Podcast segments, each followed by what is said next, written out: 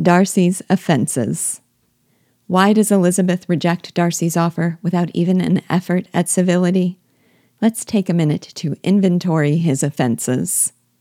First, there is the form of his declaration. Quote, In vain I have struggled. It will not do. My feelings will not be repressed. You must allow me to tell you how ardently I admire and love you.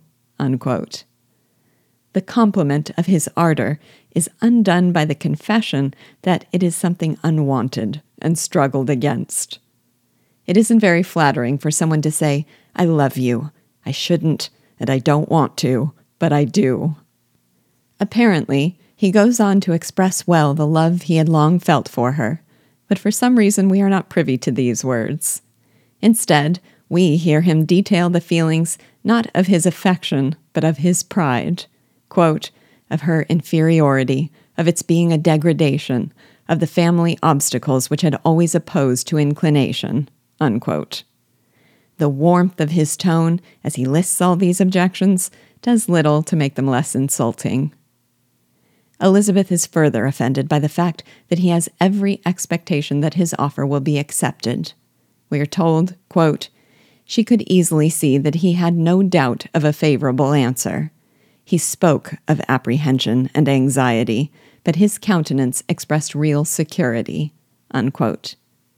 The arrogance reflected in his proposal is compounded by the arrogance of his certainty that it will not be refused. But even if he had made his offer with more delicacy, Elizabeth had decided his character long before. There are two main reasons she declares him the last man in the world she would ever marry that he ruined Jane's happiness forever, and that he deprived Mr. Wickham of the life and fortune he was due. To make matters worse, when she makes these charges against him, he expresses no shame or remorse about any one of them. He calls himself kind for his interference with Bingley. He mocks the misfortunes of Mr. Wickham, and he refuses to be sorry for expressing feelings he regards as natural and just. It is interesting to consider whether the charges against him are just. Was the expression of his reservations despicable? Was it merely insensitive? Or was it just plain honest? Were his efforts to break up Jane and Bingley cruel? Were they misguided? Were they perhaps even justified?